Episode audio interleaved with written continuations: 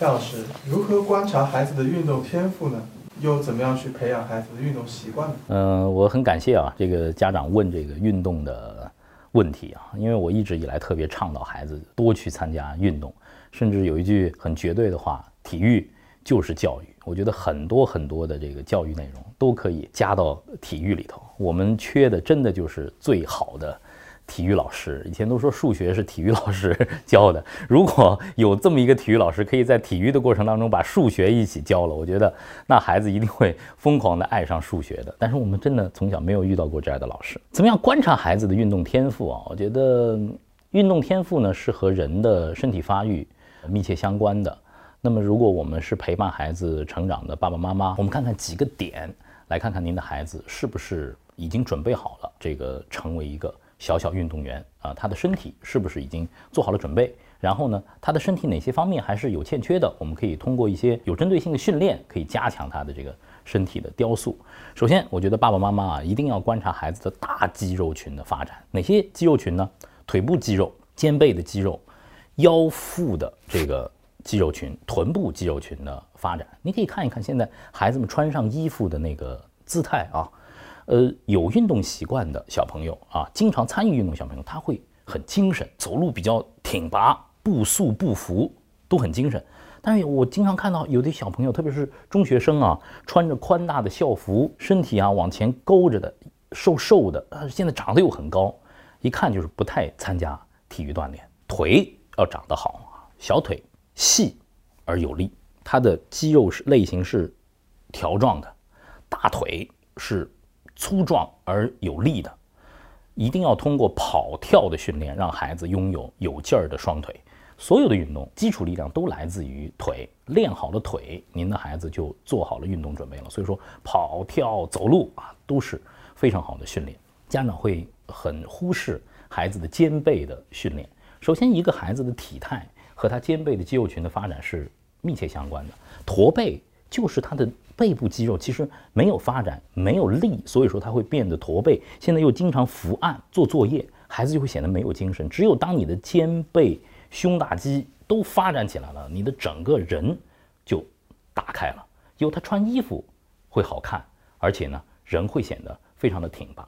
那么肩背的这个肌肉群呢，就可以做一些悬垂、单杠的悬垂，1分钟、3分钟，这个是其实是可以从幼儿园就开始的，小学，然后到了再大一点呢，是可以加一点点小重量多组数的这种托举的训练，这个对孩子肩背的发展非常好。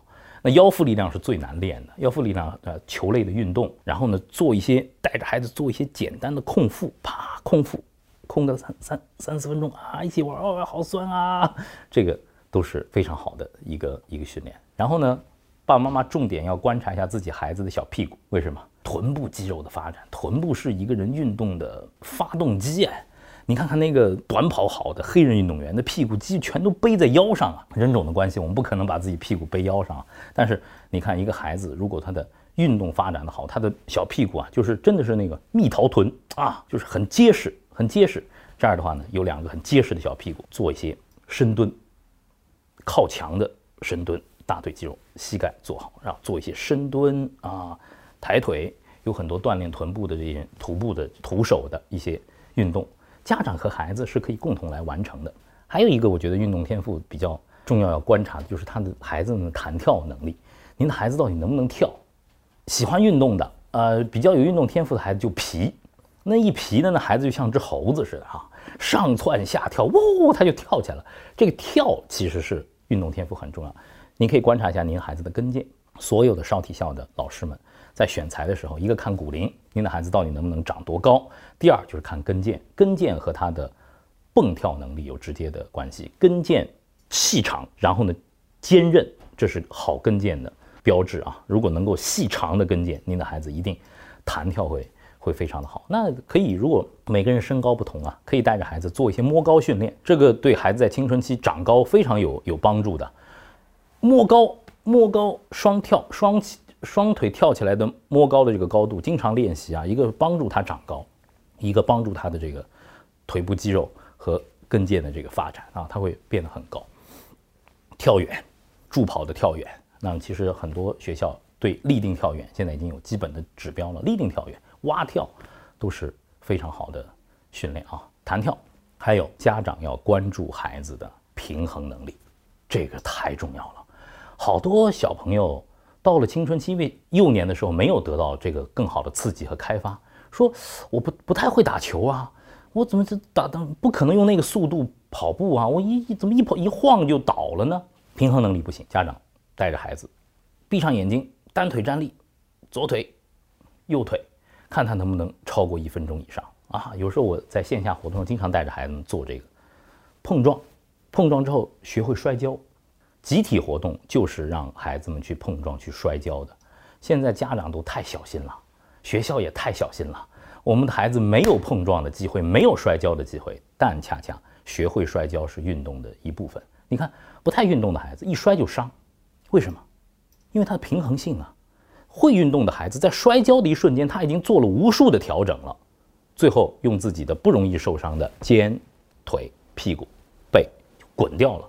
会运动的孩子一定家长带着孩子做这样的训练，从高的地方跳下来，顺势做一个横滚，多做一些这种，先在垫上做，然后在地上、草地上做，孩子的平衡能力会越来越好。最后可能家长还说，小孩要不要增加他的这个力量啊？力量训练。克制晚一点，因为如果在很小的时候加上力量，还会影响孩子的生长发育的。不要器械的自重的训练就可以了，甚至是小力、小重量、多组数的训练，对于孩子们来说就足够了。一开始不用加器械，到了青春期可以加一点器械，但是注意啊，小重量、多组数。我也曾经问过专业的这个体育训练师，我说对于孩子来说，幼年的孩子、青春期的孩子，运动量到底要怎么样来啊？运动量不宜过大，孩子的身心发展是有一个规律的，太大会让孩子天生对体育害怕。好多女生都留下了在学校期间跑800米的痛苦的噩梦。这个跑800米训练让很多女生从此不再爱运动，因为太痛苦了。那么量要克制。那么说到这个长跑，最后提示大家一下，就是运动天赋里头还有一个很重要的，就是心肺的功能。我是最怕跑长跑的。